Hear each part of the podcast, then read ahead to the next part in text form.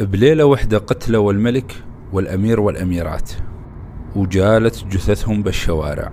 هي النهاية المروعة للأسرة الملكية الهاشمية في العراق. فهم من أقدم العائلات الملكية الحاكمة اللي تداولت الحكم من عام 1201 ميلادي. فحكموا الحجاز ومن بعدها سوريا والعراق وأخيرا الأردن. اسمعوا يا جماعة هالقصة. اللي راح نحكي بيها عن حقيقة وتفاصيل مجزرة قصر الرحاب وليش انتهت بأكثر المجازر دموية بالتاريخ الحديث. بالبداية خلونا نتعرف عليهم. الأسرة الهاشمية إخواني لها نسب وسلالة يرجع إلى الحسن بن علي رضي الله عنه ومنه إلى النبي محمد صلى الله عليه وسلم. وبسبب هالنسب والسلالة كانوا مقدرين عند العرب كأقدم الأسر الهاشمية الحاكمة. فلهالسبب تداولوا الحكم بالحجاز من عام 1201 ميلادي إلى عام 1925 عن طريق الشريف حسين. اجى من بعده ابنه فيصل الأول وحكم سوريا الموحدة من ثم حكم العراق. أحد الأسباب اللي خلى الملك فيصل يحكم العراق أنه بهذاك التاريخ حصلت ثورة العشرين من قبل العراقيين. هذا الأمر هو اللي أجبر البريطانيين أنهم يقيمون دولة دستورية ملكية. فاختاروا العراقيين هنا وبعد ما شافوه مخلص الهم من الاحتلال الملك فيصل ابن الشريف حسين. فظلت الأوضاع على حالها حتى سنة 1933 لما توفى فيصل الأول بسويسرا. اللي جاء بعده بالحكم هو ابنه غازي أو الملك غازي الأول. هذا طبعا الملك غازي كان يعتبر بالنسبة للإنجليز مصيبة. ليش؟ لأنه الملك غازي كان شاب وطني يافع متحمس ونشأته آه، نشأ هو على كره الإنجليز أو على كره البريطانيين بهذيك الفترة. فأول ما مسك زمام الحكم رفض هذا أول قرار سواه رفض أنه يتعامل مع شركة النفط البريطانية. طبعا هاي بالبداية رجع الملك غازي وجه صف على البريطانيين غير متوقعة. الشيء اللي سواه أنه تعاون مع الألمان والألمان بهذيك الفترة كانوا ألد الخصوم والأعداء لإنجلترا. بالفعل تشكلت علاقة حميمة بين الملك غازي وأدلوف هتلر حتى أنه أدلوف هتلر أهدى معدات جديدة لتشكيل إذاعة. والفعل الملك غازي سماها إذاعة قصر الزهور. المهم اخواني مشان ما نطول مسيرة الملك غازي ما طولت مع الأسف. الشيء اللي صار إنه بعام 1933 33 عفوا الملك غازي تعرض لحادث سيارة. حدث سيارة غامض. الحادث كان مأساوي وأدى لوفاة الملك. الملك غازي الأول. وهي رواية طبعا أصدرتها بريطانيا عن طريق عبد الإله الهاشمي ونور السعيد. لكن أنصار الملك غازي قالوا مباشرة اتهموا بريطانيا وقالوا بريطانيا هي اللي تسببت بهذا الحادث. الشيء صار حبايبي بعد وفاة الملك غازي الأسرة الهاشمية صارت بورطة. ما تبقى بعد الملك غازي إلا ابنه فيصل الثاني واللي كان عمره أربع سنوات. لكن جاء القرار أنه خال الملك فيصل الثاني واللي هو عبد الإله الهاشمي يستلم مقاليد الحكم حتى يكبر الملك فيصل الثاني ويصل سنة 18 سنة. خلال هاي الفترة الملك فيصل الثاني كان يعيش حياته بين أمرين. الأول هو الدراسة في فيكتوريا الموجودة بالإسكندرية والأمر الثاني هي البروتوكولات السياسية اللي كان يجهلها. الأمر الغريب أنه الحسين بن طلال اللي استلم حكم الأردن فيما بعد كان يتشارك مع الدراسة في فيكتوريا المهم بعام 1953 أكمل فيصل الثاني عمره 18 سنة. وتم تنصيبه ملك أو كملك للعراق بشكل رسمي. وبذلك آه انتهت وصاية عبد الهلاء عبد الإله الهاشمي آه على عرش العراق. الشيء الغريب أيضا أنه تزامن تتويج الملك فيصل الثاني ملك على العراق تتويج الحسين بن طلال ملك على الأردن. واللي يكون ابن عمه. أول ما مسك الحكم كان الملك فيصل لا زال هذا الشاب اللي ما يعرف الدهاء السياسي. وهالشيء كان بسبب خاله عبد الإله الهاشمي الذي لا زال يتحكم بجميع مفاصل الدولة وكان مع يعني مشهود له بعلاقته الجيدة مع الإنجليز. أيضا آه، النور السعيد بالإضافة النور السعيد اللي كانت أيضا آه، علاقاته جيدة مع الإنجليز وكان يشغل منصب رئيس الوزراء. بالإضافة أنه كانت له علاقة سيئة جدا مع الضباط الأحرار. فهنا أريدكم تركزون معي حبايبي ومشان ما تتوهون مني. نور السعيد رئيس الوزراء آه اللي كان يشغل منصب رئيس الوزراء في العراق وعبد الإله الهاشمي خال الملك فيصل الثاني كانت لهم علاقة قوية جدا مع الإنجليز بالمقابل شكلوا خصومة وعداء مع الضباط الأحرار واللي كانت لهم رتب متوسطة بالجيش العراقي. ليش أريدكم تركزون معي حبايبي على هاي النقطة؟ لأن هاي النقطة راح تغير مجرى تاريخ العراق وبنفس الوقت راح يتسبب بمجزرة دموية لن ينساها التاريخ أبدا. وتنطلق حكاية طريقنا لليوم حبايبي من بغداد وتحديدا في 13 يونيو من عام 1958 كان الملك فيصل يستعد للسفر في صباح اليوم التالي لحضور مؤتمر رؤساء حلف بغداد في إسطنبول. أيضا كانت في معلومة أنه كان من المقرر عقد قران الملك فيصل الثاني بالأميرة فاضلة إبراهيم في نفس نهاية العام. المهم بنفس هذا اليوم اجتمعت الأسرة الملكية بقصر الرحاب بمساء هذيك الليلة. اللي كانوا مجتمعين بهذيك الليلة هم الملك فيصل الثاني وخاله عبد الإله الهاشمي، زوجته الأميرة هيام وخالته الأميرة عبدية. بالإضافة لخالته الأخرى الأميرة بديعة. طبعا حديثهم كان يدور حول رحلة الغد وعن مشروع الزواج زواج الملك فيصل. فكانت ليلة عادية كسائر الليالي اللي تقضيها الأسرة الملكية الهاشمية. لكن الشيء المفاجئ أنه أثناء حديثهم وصلت سيارة القصر الرحاب هاي السيارة نزل منها ضابط. الضابط سلم ملف مغلق للأمير عبد الإله الهاشمي. اللي بدوره راح سلمها للملك فيصل. الملك فيصل وبعد ما تسلم الظرف وفتحه أخرج منه بطاقة ظل يتأمل فيها أكثر من دقيقة. لكنه ما أظهر أي ردة فعل. بالفعل بعدها راح سلم البطاقة لخاله عبد الإله الهاشمي واللي أيضا ظل يتأملها لحد ما تغيرت تعابير وجهه. هاي البطاقة كانت عبارة عن رسالة من مدير الأمن بهجة عطية. اللي تتضمن عبارة عن معلومات استخباراتية تفيد بتحركات غريبة لدى الجيش. الملك فيصل ومشان ما يثير أي ريبة بين الأسرة الحاكمة آه، قال يلا لطف الجو وقال لهم آه، مشان نروح نتفرج على فيلم. بالفعل راحوا لصالة ضمن القصر آه، لصالة السينما وشغلوا فيلم حتى الفيلم كان اسمه لعبة البيجامة. المهم بعد ما شاهدوا الفيلم وتحديدا الساعة عشرة مساء توجهوا لصالة الطعام وبدأوا يتناولون العشاء. راح الملك فيصل بعد العشاء وعانق خالته الأميرة بديعة وكأنه كان العناق الأخير. وطبعا حبايبي الكل جميع الأسرة الحاكمة كانت تسكن في قصر الرحاب إلا خالته خالة الملك آه، بديعة كانت تسكن في مكان آخر. ظلت الأجواء هادئة لبعد منتصف الليل وتوجهت الأسرة الحاكمة مشان تخلد للنوم راح الملك فيصل بالفعل وأطفأ الأضواء ودخل غرفته مشان ينام وجميعهم كانوا بانتظار صباح جديد. أخواني وقبل ما نعرف إيش صار صبيحة اليوم التالي خلونا نرجع سنة لورا وتحديدا بعام 1957 وهذا الشيء مشان تتوضح لكم الصورة أكثر. بهذيك السنة اجتمعوا ضباط من رتب متوسطة. المجموعة الأولى كانت مجموعة رفعة الحكيم. أما المجموعة الثانية كانت مجموعة عبد الكريم قاسم. واتفقوا على تشكيل لجنة مركزية وتوحيد اسمهم تحت مسمى الضباط الأحرار.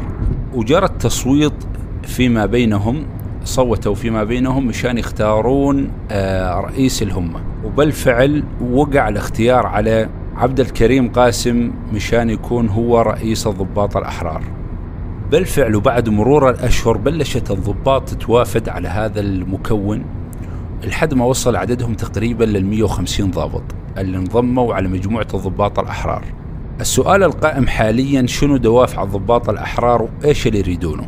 الدافع الأول والأساسي كانوا هم ضد الأمير عبد الإله الهاشمي ونور السعيد وطريقة تعاملهم مع الإنجليز. وأيضا بنفس الوقت كانوا يسعون أنهم ينقلبون على الحكم ويحتلون بغداد. فطوال كل هالأشهر هاي كانوا ينتظرون الفرصة السانحة مشان ينفذون خطتهم. وبالفعل جتهم هاي الفرصة وتحديدا في يوليو عام 1958 بالفعل بهذا التاريخ وصل خبر للضباط الأحرار على شكل تسريبات عسكرية بأن اللواء العسكري الموجود على جسر الخر أتاح قرار بالتحرك إلى الشرق. وطبعا مشان توصل لقصر الرحاب لازم تعبر من خلال هذا الجسر واللي كان يبعد 100 متر فقط عن القصر. فجت فرصة للضباط الأحرار ما كانوا يحلمون بها أبدا. مباشرة وضعوا خطة كاملة لعملية الانقلاب. واللي كان قائد هذا الانقلاب هو عبد السلام عارف. واختاروا يوم 14 يوليو من عام 1958 هنا اخواني عاد نرجع إحنا لقصر الرحاب. الآن التوقيت الفجر الملك فيصل نايم الأميرات نايمين أيضا الأمير عبد الإله الهاشمي نايم وكذلك الخدم في القصر الكل كان نايم.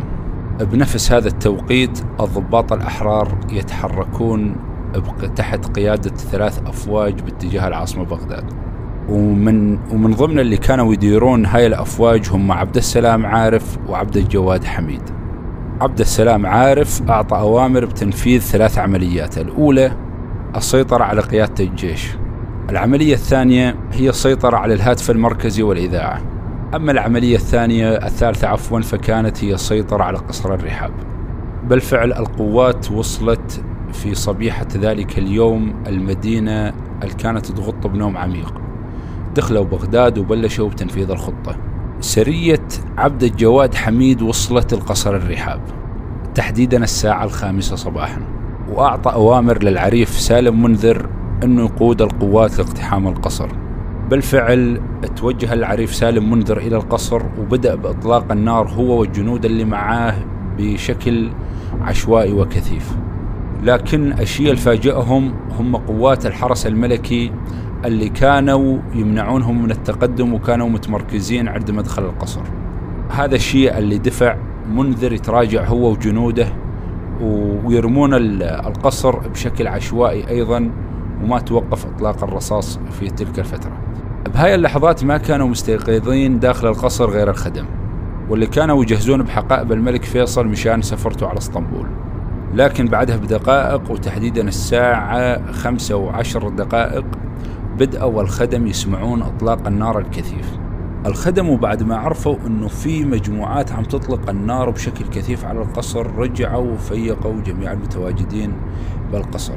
الملك فيصل أول ما فاق من النوم نزل ودخل الصالة وشاف الأميرات والخدم الموجودين مذهولين ومرعوبين من الحدث الصار.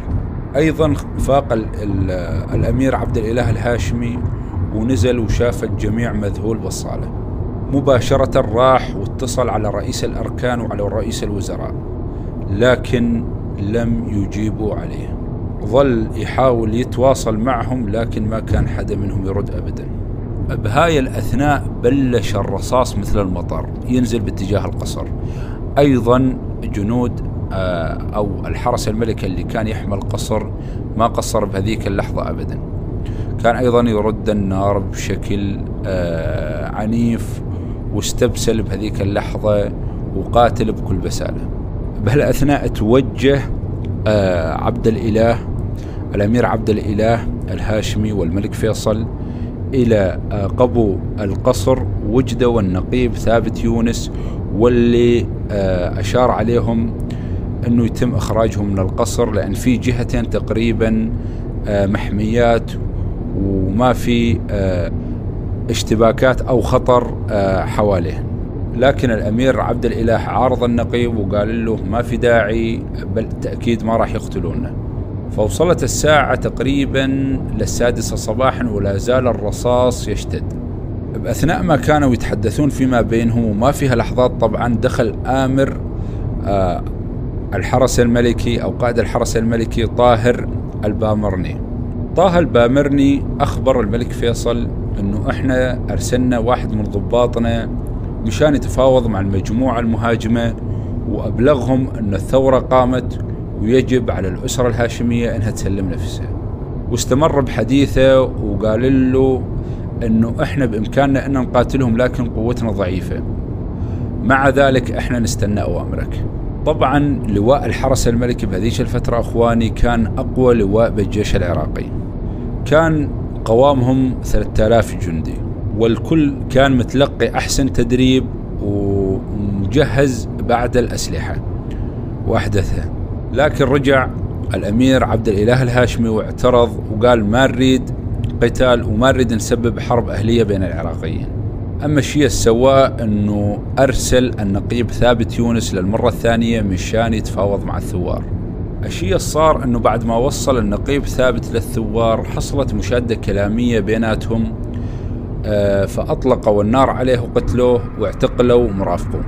وبعدها بثواني بالقصر سمع الأمير عبد الإله الهاشمي والملك فيصل صوت الإذاعة في القصر يذاع بصوت عبد السلام عارف واللي كان يذيع بيان الثورة هنا ظلت الأوضاع على حالها لحد الساعة ستة ونص صباحا إلى أن جاءوا ضباط وغيروا المعادلة بشكل كامل.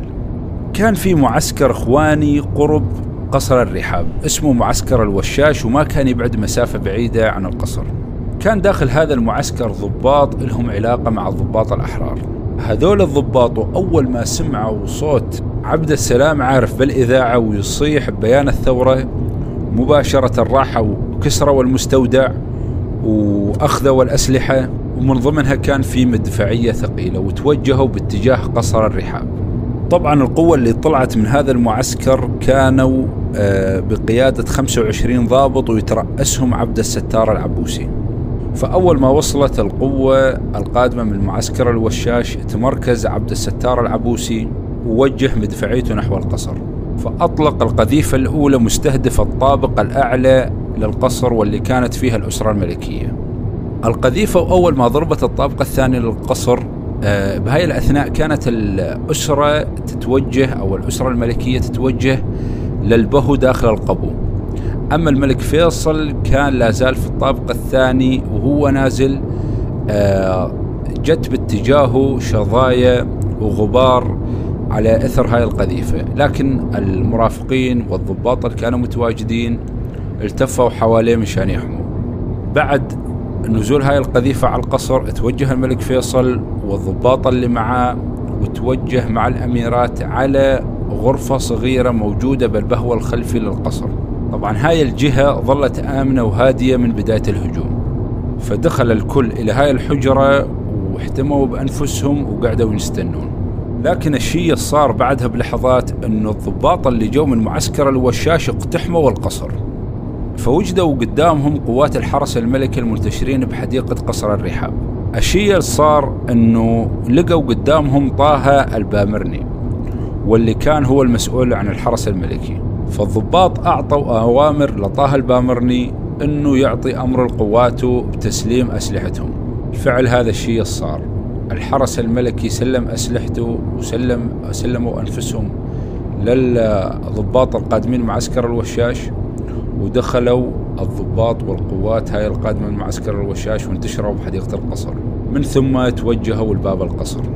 بهالأثناء طبعا جنود عبد الجواد حميد اللي إجوا أول مرة باتجاه القصر آه، كانوا يطلقون النار بشكل عنيف وأيضا إجت سرية ثانية من أبو غريب. أيضا معسكر أبو غريب أرسل سرية آه، من ثلاث مصفحات باتجاه القصر. لكن الشيء الغريب إنه ضباط معسكر الوشاش كانوا جدا متهورين. وقائدهم كان جدا همجي واللي هو عبد الستار العبوسي وكان يرفض إنه يأخذ أوامر من أحد. فلذلك بالفعل اقتحم عبد الستار العبوسي القصر وتوجه للبهو وسأل الخدم القائمين على القصر أين الأسرة الحاكمة. فأشار الخدم بكل خوف ورعب على الغرفة الخلفية. بالفعل توجه عبد الستار العبوسي إلى هاي الغرفة الموجودة بالبهو بالخلفية ووجه رشاشاته باتجاه الأسرة الملكية وأمرهم بالخروج. طبعا الأمير بهاي الأثناء الأمير فيصل يعني كان جدا مندهش.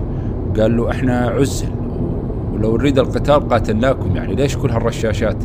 طبعا الضابط ما رد عليه وظل رشاشه مصوب وأمرهم إنهم يطلعون برا. الشمس كانت مشرقة الساعة كانت سبعة الصبح والرصاص كان يتطاير آه، في أرجاء القصر.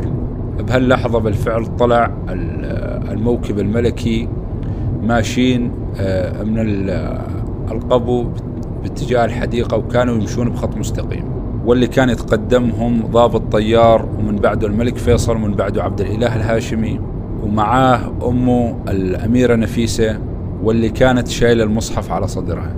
بالإضافة للأميرة عابدية اللي كانت آه، شايلة الطفلة الصغيرة واللي كان عمرها ست سنوات وكانت آه، طفلة يتيمة. بعدها الأميرة هي وبعدها الخادمة رزقية وبعدها سائق الملك. طبعا الموقف كان يسود الرعب. ما عدا الطفلة هاي غازية اللي كان اسمها غازية وعمرها ست سنوات كانت تصيح وتصرخ وماسكة الأميرة عابدية. وتنادي بيها تقولها ستي ستي ترجع تقول لها الأميرة اتركيني وامشي مشان ما حدا يأذيكي. لكن الطفلة غازية ما رضت إنها تمشي وظلت بمكانها وظل الموكب مستمر. شيء صار إنه بعدها الموكب الملكي وصل لشجرة داخل حديقة القصر. بهاي الأثناء قلنا إخواني أنه إطلاق الرصاص كان كثيف فجت رصاصة طائشة وأصابت الطفلة غازية والشيء صار أنه مع الأسف ماتت بأرضها. هذا الشيء كان على مشهد ومرأة الأسرة الملكية واللي كانوا آه، حزينين جدا عشية شافوه وشيء صار مع الطفلة. الموقف كان جدا مهيب. رجعت الأميرة عابدية وشالت الطفلة وكانت الدماء تسيل من إيدها. بعدها أخواني لف عبد الستار العبوسي على الضابط الطيار واللي كان أول واحد بالموكب الملكي. وسأل يعني كل هذول الأسرة الملكية لسه ما رد عليه ألا ويفتح الرشاشات باتجاه الأسرة الحاكمة. بالفعل بلش يطلق النار من الشمال إلى اليمين حتى أرداهم قتله قتل الأسرة الملكية. قتلهم ك... كأنهم نفس واحدة. الكل صاروا صرعى بالأرض. بالفعل وقع الملك فيصل وهو يصيح الله أكبر.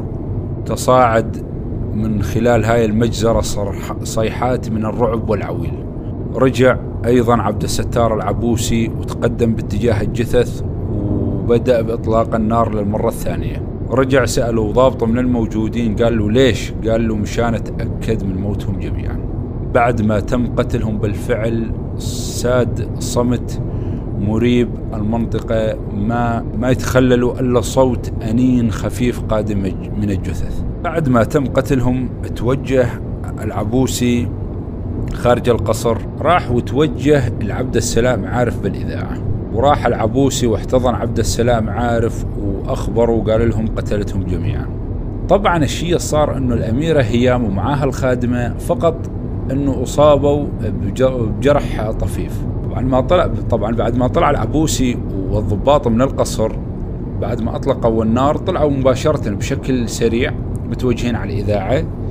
الأميرة هيام آه قالت للناس الموجودة بعد ما شافوها لا زالت على قيد الحياة وهي كانت مشيئة الله. قالت لهم أنا ماني من الأسرة الملكية أنا جيت آه كزيارة لهم. بالفعل قام واحد من الضباط وأخذ الأميرة هيام ونقلها على المشفى. ومساء هذيك الليلة إجت أمها وأخذتها. بالنسبة للبقية إجت سيارة عسكرية على باحة القصر. أخذت الجثث إلى خارج القصر. جثة الأمير عبد الإله تم تسليمها للجماهير. والشيء صار أنه تم التنكيل بها والطواف بها داخل شوارع بغداد. وهالشيء قيل أنه بناء على أوامر عبد السلام عارف.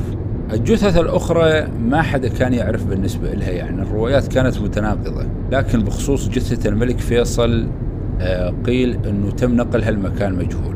أيضا قيل أنه تم نقلها إلى مركز الطب العدلي وفيما بعد تم دفنها بالمدافن الملكية.